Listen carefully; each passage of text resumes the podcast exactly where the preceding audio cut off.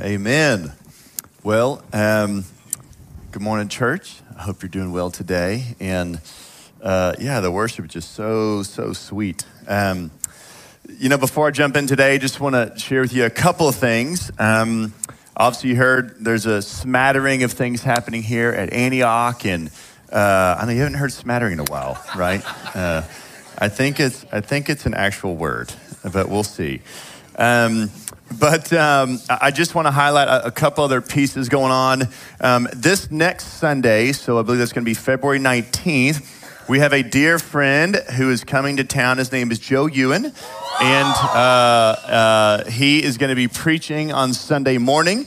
Joe's from Scotland. And so if you ever want to meet someone from Scotland for real, and, and like, like we always say, there's always a special anointing on people from Scotland when they just talk just you just you feel pulled in. Like yes like if we said the same thing up here you'd be like yeah amen joe. Tyler i'm not so sure but it sounds better coming from joe. And uh, that's how i feel. I'm like i love hearing him share. We call him papa joe and he's going to be coming uh, here next sunday morning. Um, and i just told joe i said joe i just want you to pray and seek the lord and you just come in and preach whatever you want to preach. So we're taking a pause in the james series and we're just going to insert papa joe and he's just going to preach all right um, uh, and, and he has earned the credibility of doing that after serving the Lord for I don't even know how many decades now. So Joe's coming Sunday morning, but it gets better because Sunday night from 5 to 7, Joe's going to be doing a prophetic equipping for us as a church. All right? So we want you guys to come.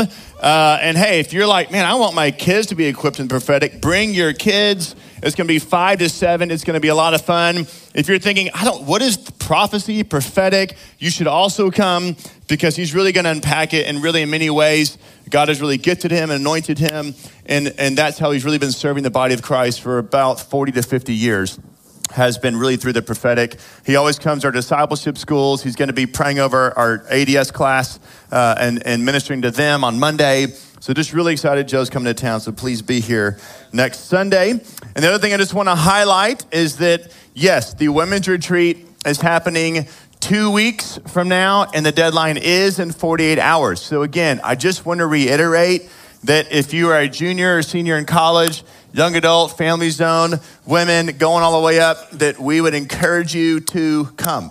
If money is an issue, then I want you to talk to your life group leader and say, hey, money's an issue. This is why. I don't know if I can afford the hundred bucks or whatever. And then they'll get that back to us and we'll find a way to get you there. Okay? So we would encourage you to come. It's 24 hours, but I, I will go out there and give my Tyler guarantee uh, and just say that it will be it will be transformational for your heart, uh, period, if you go because of the women that are going to be there, the environment that, that is going to be created uh, for you to really be ministered to and get to minister to one another, and would encourage you to do it. We've only done a couple women's retreats in our 13 year history as a church, and so you don't want to miss that. All right. well, I know it's Super Bowl Sunday, but I'm not going to really talk about that because if you want to watch it, you can go watch it later. Um, uh, and so I don't have any clever jokes about Super Bowls. I have in the past. I just, I'm not doing that today. So I don't have any commercials or any Christian church commercials for you. I don't have any stats. You can look all that later because it seems like our nation is consumed by it. So, but be happy, watch Super Bowl, and I don't really care who wins because uh, it's not A&M. So let's just be honest. If A&M is the Super Bowl, then might, we might take the Sunday morning a little different direction, but they're not. So we're just trying to get that national championship since 1939. So. We're hanging on. But I'm believing God before 2039, A&M's going to get theirs. Amen? Come on. Let's go. Have faith, people. Drink the Kool Aid. I've been drinking it since 2001. I'll drink it again this next August. And just, this is the year. And if you're a good ag, you're, this is the year. This is it. You know what I'm saying? Just be an optimist, not a pessimist. All right. But that's not what we're talking about today. We're going to talk about James. Open your Bibles up to James chapter 2. James chapter 2. That's where we're going today. Billy did a great job last week unpacking the latter part of James 1. Um, and uh, just really excited about this series. If you don't know much about uh, James, he's the half brother of, of, of Jesus. And, um, and so he got to have an interesting uh, uh look at the life of Christ Uh, he um, really uh, walked with him, knew him, became a leader of the Jerusalem church. And James is what I like to call a straight shooter. He's very black and white with his tone, with his, with his language. There's not a whole lot of interpretation, explanation needed with the writings of James. Unlike when I read Isaiah or Jeremiah, I'm thinking, what is happening here? You know, like, are we going literal? Is this metaphor? Is this what is happening? Okay, but James, there's not a whole lot of mystery with James. He's just pretty straightforward. So let's just jump into James chapter 2, 1 through 4. My brothers, show no partiality as you hold the faith in our Lord Jesus Christ, the Lord of glory. For if a man wearing a gold ring and fine clothing comes into your assembly, and a poor man in shabby clothing also comes in, and if you pay attention to the one who wears the fine clothing and say, You sit here in a good place, while you say to the poor man, You stand over there, or sit down at my feet, have you not then made distinctions among yourselves and become judges with evil thoughts? All right, so let's just kind of unpack this. Really this entire passage we walking through james chapter 2 1 through 13 this morning is really talking about the sin of partiality and how that plays itself out. So let's let's define partiality okay? Um, uh, it is favor shown to one person over, over another right? So you could call it favoritism. But particularly in the biblical sense it's usually used on the basis of external factors such as their uh, socioeconomic uh, level or their ethnic background. That is when partiality is most used, right? So let's look at Deuteronomy 1:17. Says, "You shall not be partial in judgment. You shall hear the small and the great alike. You shall not be intimidated by anyone, for the judgment is God's. And the case that is too hard for you, you shall bring to me, and I will hear it, right? This is Moses giving instruction to the people from the Lord and saying, This is how we're going to rightly judge our own people and our actions. And when people have conflicts and situations, this is how we will do it, which means any judge put in that situation of hearing the different sides needs to be impartial. Right? We know that in theory, but that is really in our justice system needs to be needs to be in, in correlation with this to say that a judge, we need to be able to trust they are impartial, that they are able to hear both sides, hear the evidence and the facts without prejudging the situation based off what the person walks in with, right? What they're wearing or, or who they're with. But it's very hard to do that, right? As humans, we unknowingly to us are in many ways judging one another based off experiences, right? If I encounter someone like you that I've encountered before, it's hard for me to put that in a category over here and say, well, actually, you could be different. But, the, but even subconsciously, I'm thinking through, well, you're probably gonna be like so and so, right? Or this situation's probably gonna turn out the same way. And oftentimes we know this because it really takes having, right, if we have like a bad experience with someone or something negative, it takes what? A, a positive experience to really kind of overcome that and to change our mindset and our viewpoint.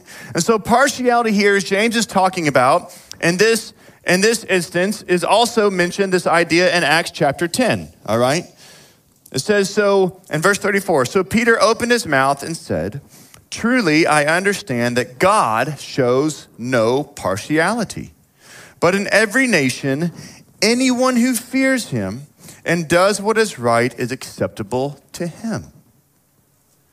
So Peter opened his mouth and said, Truly, I understand that God shows no partiality. But in every nation, anyone who fears him and does what is right is acceptable to him. Now, Peter was a man that it took a while for him to understand that Jesus was coming not just for the Jew, but for the Gentile. Right? Peter had to understand that, wait a second, and even God revealing this idea to him in this crazy dream, right? that in, in, in, this, in this imagery of this blanket coming down and these and all these different meats and things on it, and, and Peter's being talked to by the Lord, and he comes to realize in this crazy vision, wait a second, God is trying to get to my heart, which is, hey, it's every man and woman and child. It's every race, it's Jew and Gentile. Everyone, if they come into Jesus, he's dying for everybody, not just for a few, not just for a select crowd, or just for an elite, or for a certain skin color, or for a certain nationality. He is coming for everyone. God shows no partiality. You see, um, there is to be no favoritism on account of our birth, right? Our family tree, or our rank in society, or our wealth, or our apparel, right? And we have to remember that Jesus chose his disciples. He chose them, and they were not from the high ranks, they were actually from the lowly ranks. And we'll get into it just a minute, but we have to remember that we, as we read through the lens of, uh, as we read through the lens of James, he's not, he's not writing from the perspective of modern day America. Right? This is like a couple thousand years ago. Okay? Like, he's not writing from our perspective, but it's very hard for us to read the New Testament at times or the Old Testament and get ourselves in those shoes to better understand and deeply feel what's happening and why they are writing that way. We'll get into that just a minute, all right? But so you have to remember that Jesus chose from amongst the poor in many ways, he chose his friends, he chose his disciples. Now, in our society, again, I think um, many of us are aware, there are we are influenced by many things, right? Um, today, right? Super Bowl. I'll throw it in here for you, right? The Super Bowl. I heard this last week. I think that's about seven million dollars is the price tag for a thirty-second ad, right? Seven mil. I I would like them to donate seven million to Antioch, and and for thirty seconds, that'd be great. Um, they're not gonna do that though. So, but seven million dollars. Now that's a lot of money. But obviously, somebody knows something I don't, which is they believe that $7 million will be well spent in order to advertise, in order to get you to buy something that you don't want, have maybe even heard of, and don't need. Right? That's what advertising is. It, it is getting you to get something that five minutes ago you were feeling fine. But now it's an Instapot that can, oh, I gotta have that right? Or something that can make your life easier or quicker. Oh, I, get, I need to have, really? Because five minutes ago you didn't know it existed, but now you need it. Right? No, my car was fine until I saw that car. And that car, I need that car. Right? And so advertising, it's like, it's not that complicated. Right? But but we are so easily influenced, right, by those things in our hearts that are kind of desiring this and desiring that.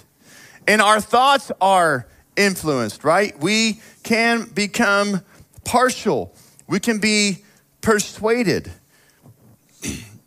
now, listen, I, just, you know, it's going to be just a little uncomfortable just for a minute, right? But um, I want you just to look around the room really quick. Look around. Just kind of look, look at people, not with judging eyes. Smile. Hi, how are you doing? Okay, good. Okay, look at, okay, here we go. All right, now, um, you know, I hate to do this, but hey, let's take James 2 here comparison to like, hey, we all come to a room together, right? Or we come here on a Sunday morning, right? And it's like, hey, when we walk in those doors, are we looking at like, oh, look what she's wearing, right? Oh, look what he's got. Oh, look who's with him, right? Oh, look at that new wearable. Man, I wish I had one of those, right? Man, that's a lot of jewelry going over there. Why does she do makeup? Why does she not do makeup? Why is he wearing sweatpants? Did he not know this is church? Maybe sweatpants are cool. That means come as you are. We're cool. We're not going to judge you in that. I'm wearing a suit. Someone's wearing jeans. Like we walk in this environment, we're all wearing something a little differently. Our hair is a little differently, right? And so and so here we are walking into this place, and yet I believe that Jesus when he envisioned his movement and the followers of the way, he envisioned a pretty mixed crowd like this. Now, I think we should get more mixed. Right? We're, we're on that journey. But just remember, the ultimate, um, the ultimate mix of humanity is in heaven. That is the ultimate. Because why do we know that? Because what? Because every tribe, every tongue, every language, every nation, every people group, every ethnos will be represented in heaven before the throne of God. There are millions, I don't know if it's billions, I'm not even sure what the number is going to be. I just know though, there's a representation of every type of, of, of, of, created being and what God made and how He made us and hair colors and sizes and, and groups and where we've lived and on earth. He's gonna have that there because that's His, that's the pinnacle of His creation is the people giving Him worship. And there it is. And that's what we are moving towards. Therefore, partiality you can see gets in the way of that becoming a reality on earth right? So, like the sin of partiality bleeds into racism, it bleeds into prejudiceness, it bleeds into favoritism. Because Jesus is saying, listen, you need to defer one another. And so instead of instead of reserving a seat just for the famous or the influential or the person who's gonna who's gonna hook you up, right? Like we do this in business a lot, right? Like favors you know, like, hey, I'm gonna do you a favor, you do me a favor, and, and it kind of goes back and forth. Unless you do one for me, I'm not gonna do, you know, that whole thing is like, no, we're called to be impartial. We're called to treat people with fairness, with equity. We're here to please God, not to please man. Right? Like that that's a business model that's a godly business model. I'm here to please God, not man. I will serve and love and help and aid and create ideas and, and do different things that's going to help our society thrive and, and structures to be strong and, and, and, and, and education to flourish. Like, those are all good things. I believe the hand of God is on the stuff. If we invite Him into it, man, God can make anything beautiful and new and, and, and, and, and lovely. But we have to do it with the mindset of, man, this is about pleasing God, not pleasing man. This is about looking in a room on a Sunday morning and saying, hey, that's okay. Like what you wear and how you do, that's fine. I can love you in that place, right? because we don't want to become judges with evil thoughts. We don't want that. And I'm not saying this is easy, y'all. You know this. We live in America. I mean, we are like, we are the, we are the kings of comparison. I mean, let's just be real. There's some great things about America, and we also really struggle with like envy and jealousy and pride and comparison and and and trying to one up our neighbor or friend or someone else. It's just and now you got this influencer thing which I don't even want to get into. I mean, it's just like, wow, what? Like, I think that they're influencing Christians more than Jesus. If we could just be honest, like what's influencing you more, the Word of God or some 27 year old wearing cool stuff and telling you to buy it? Or some rap star or some sports hero that look at look at this cologne. I should get that cologne because he's wearing it. He's only wearing it because they're paying him to wear it. $7 million, 30 second ad. Without the money, he's not wearing that cologne. He probably even like it. He may be allergic to it. But they don't show you that clip. You know, his skin breaking out. Oh. But thanks for the $7 million. You don't know. We're so easily influenced. I want us to be influenced by Jesus. That's what James is saying. He said, hey, that's, we're trying to be influenced by him. Number one influencer, Jesus Christ. Now, listen, uh, many of you know I, I, I coach baseball, even though I don't really know how to play baseball, um, but I, I, coach it. So that's a funny story how God got me there. But here we go. I'm a quick learner. Um, but, you know, um, so I coach on my son's teams, and, and one of my sons, Ethan, um, on his team, um, I'm the bottom line coach, okay? So when it comes to baseball coaching, you know, like any sport you're coaching, whether it's football or soccer, or whatever else, um, you have a decision to make in terms of who's going to play, like playing time and who's going to play where, right? So in baseball, it's a big deal. You got nine guys in the field. You've got your batting order. So who's going to bat in what order? What positions are going to play in? Right? Who's going to pitch? Right? Who's going to sit the bench this inning? Who's you know who's going to do what? Right? Who's going to start? Everyone wants to be shortstop. It's like in baseball, shortstop is like the quarterback in football. Who's going to be shortstop? Everyone wants to be shortstop. You know, and um, and so you know I have a decision to make. Just me with my little pen and paper and filling out my lineup before each game. No parents are involved in that process. The players are not involved. It's just me.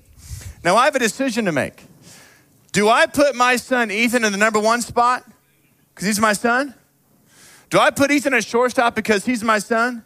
Do I put Ethan there because, you know what? Hey, I'm to put him there just because he's my son. They call that daddy ball.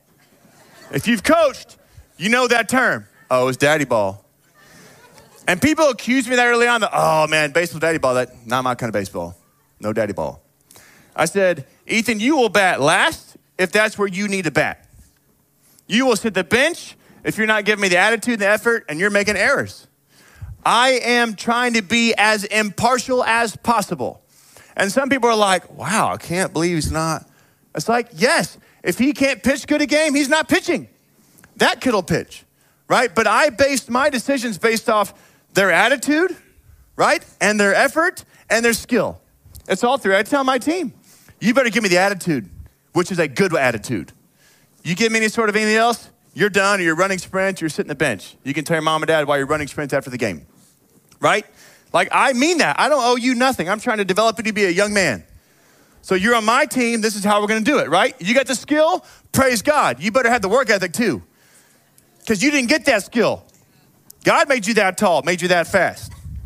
You know, you can only do so much working out, right? So, like, I see it like that. Therefore, I want to coach impartially. Can I tell you, in the baseball coaching world of youth sports, that is uber rare.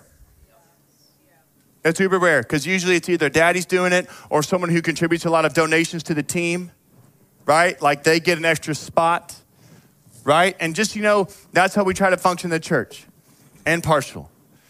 Uh, you know, like it doesn't matter to me the networks or connections or where you came from or how, I don't care about that because uh, I don't want to become a judge of evil thoughts. you Yikes, you know, like I don't want that. You know, like we're all in the kingdom, man. You know, rich or poor, where you come, doesn't really matter. Like we're in the kingdom of God.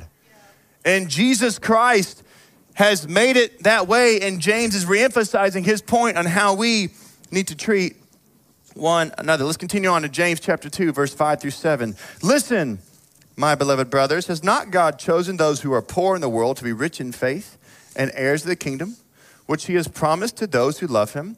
But you have dishonored the poor man. Are not the rich the ones who oppress you and the ones who drag you into court? Are they not the ones who blaspheme the honorable name by which you were called? Now, let me give some context. Because in the Bible, in the New Testament specifically, um, we see the poor, right? Mentioned the poor man, the poor. And again, don't think America.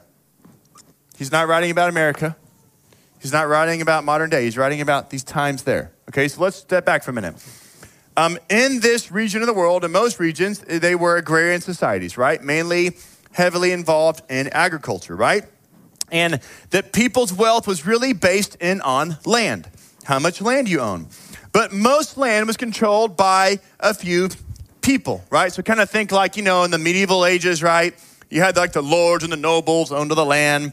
Then you had like their knights, and then you had like all the peasants, and they worked the fields, but they didn't own it. They had to, they were like uh, uh, tenant farmers. They had to lease it from the lords or from the kings, and no one owned anything. Like, remember, property rights is kind of like a new idea that came about in America, right? Like, for a thousand years, people didn't have property rights. It was through birth, it was through war, is how you were able to own land.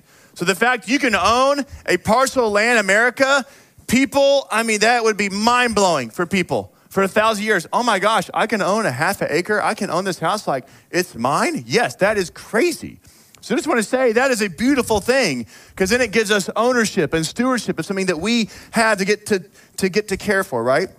But in these societies, that's not the way it went. And that the elite families, that they usually ruled and they owned the lands and everyone else worked for them. Okay, so let me just kind of break down for you really quick percentage wise because I need you to see this because I need you to see that it's not just a, a select group of, of the poor that James is talking about. Okay? So, um, in these agrarian societies, particularly in, in Judea and in Israel at that time, um, this is again our historians' estimates, but um, I'll just kind of break it down for you. The rulers and the governing class were about 2% of the population, right? Then you had the retainer class, which is about 5%. And these people were usually like small army officials or professional soldiers or uh, household servants, okay? Then you had the merchant class, another about 5%, okay? And these people um, had, had actually worked themselves up from the ranks of just being a peasant to now maybe own their own little business, whether it be, you know, they were a blacksmith or some sort of merchant or had their own ship, that kind of thing. And then you had the priestly class at the time. Okay, so you had the priests who were who were working there um, um, uh, with the temple. Some of them had had lands, of course, like the Levites. Okay, but that those first four groups comprised about fifteen percent or so of the population, just to give you perspective. Okay, so the other eighty-five percent is this crew, the peasant class, which was really the majority of the people. Because you have to remember, there wasn't really like a middle class. It was kind of like everybody owns everything, and then huge gap, and then everybody here.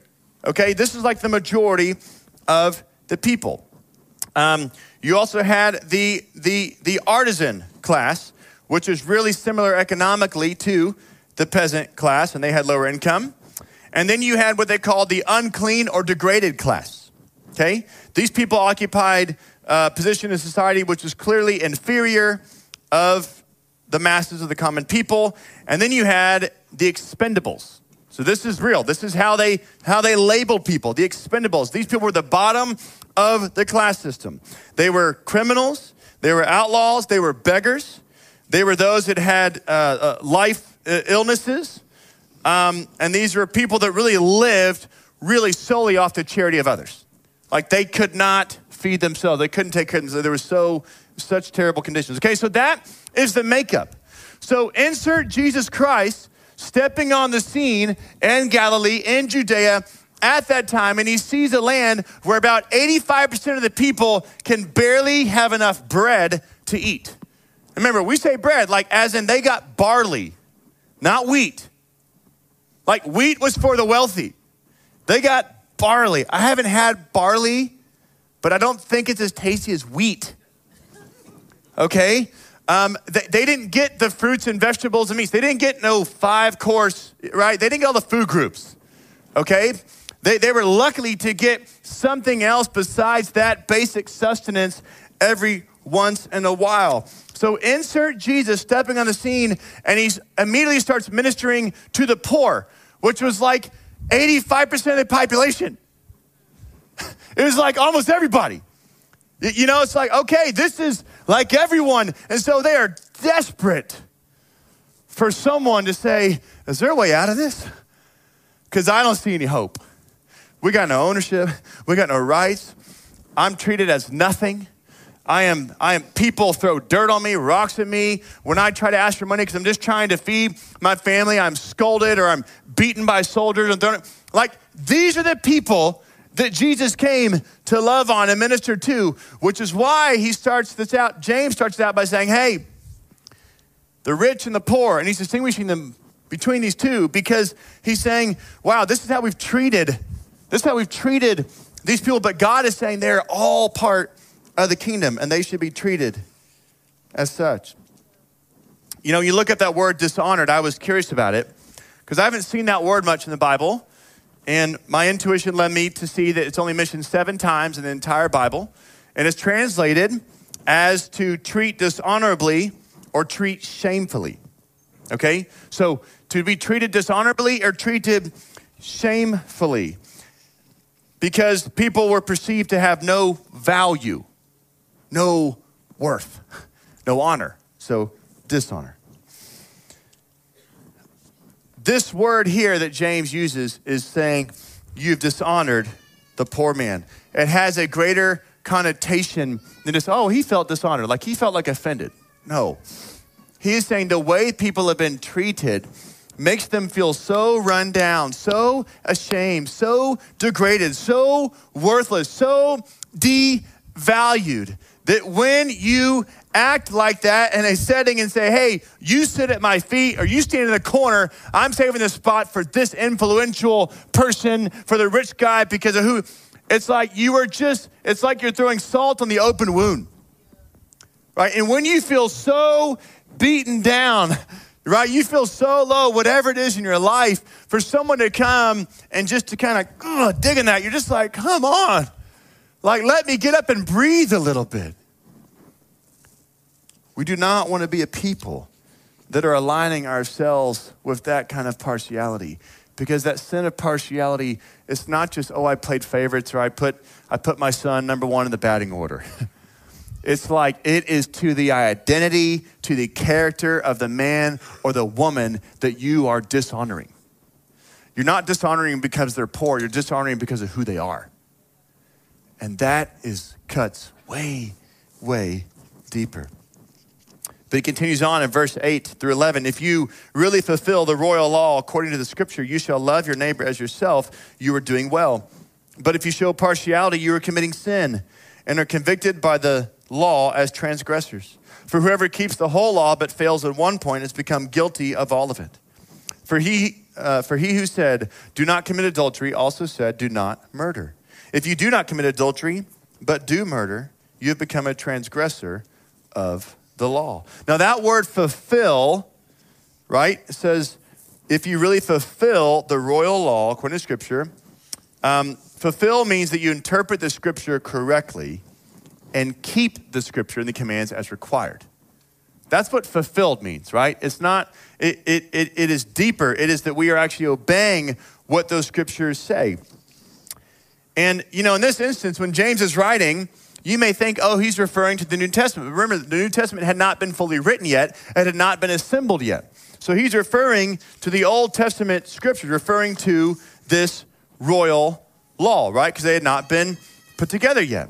And so the word royal here in the Greek means regal or um, uh, belonging to the sovereign or to the preeminent king. And so when we think about the royal law, this is like the, the ultimate. It is the highest law of the land.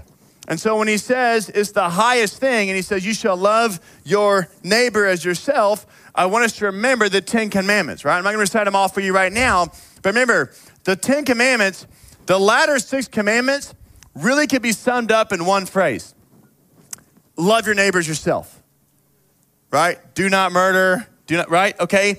But the first four could be summed up in what? Love the Lord your God. Right? So when Jesus is asked, right, in the New Testament multiple times, but in Mark 12, hey, sum up, hey, what's the most important one, right? What's the most important law, the most important command? What does he say? he literally summarizes the Ten Commandments. Is to love the Lord your God with all your heart, soul, mind, and strength, and love your neighbors yourself, which those Ten Commandments fall underneath that. So then James is referencing saying, hey, if you are actually loving your neighbors yourself, you are fulfilling the royal law, which is the ultimate. It is what God handed down, and then everything else flowed from that. And then when Jesus came, he fulfilled, right? They said, I'm not taking it away, I'm fulfilling it, meaning I have actually met the requirements of it. I have lived it out in my life. Therefore, I can tell you, I fulfilled all the law and the prophets. So Jesus embodies that.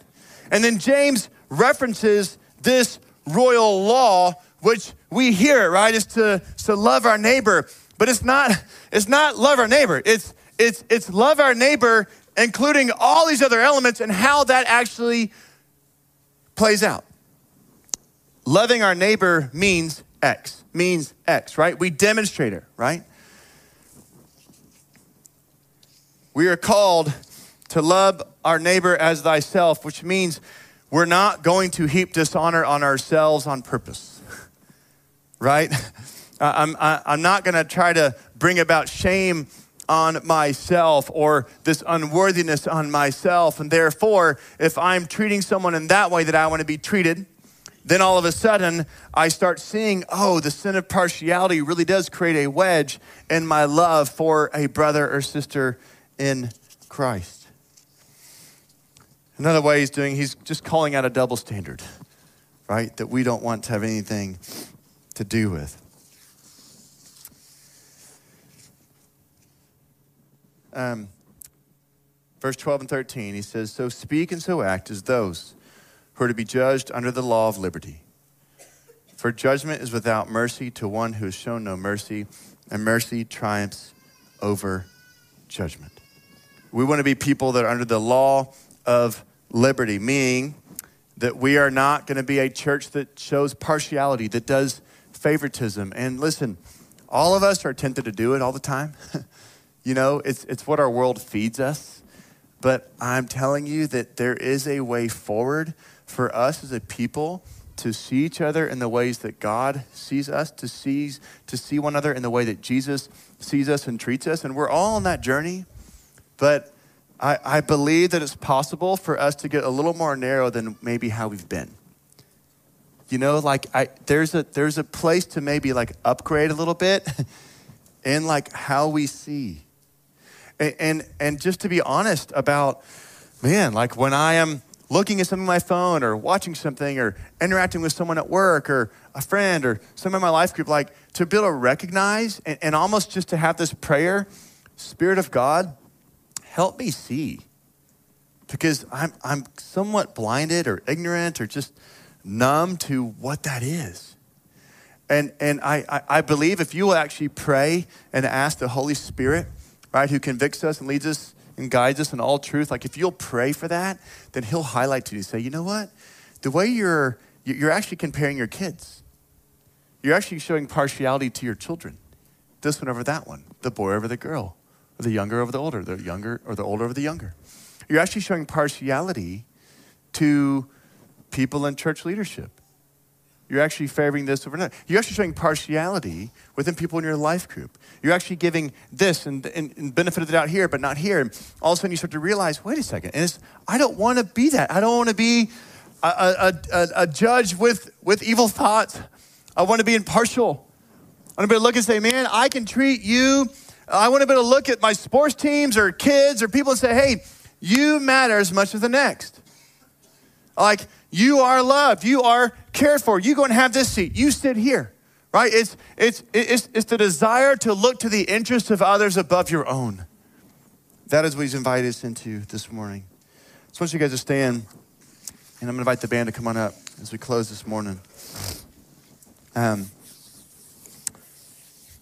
you, you know what I love about how James ends this, this, this thought, this passage says, For judgment is without mercy to one who has shown no mercy mercy triumphs over judgment.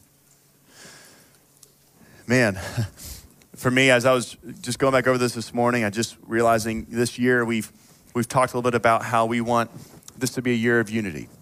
And we get that from Ephesians 4, 1 through 6, and just talking about unity with God and unity with one another, right? Brothers, sisters in Christ here in this house, and unity with the greater body of Christ, with the larger church. We want that. But I just, I don't think that is possible if we are partial. Because partiality is like a wedge, right? I mean, it is. We know that, guys. We, we've done it. We've been there. We've been receiving in it, and we've, and we've delivered that, right? Like it is a wedge to unity.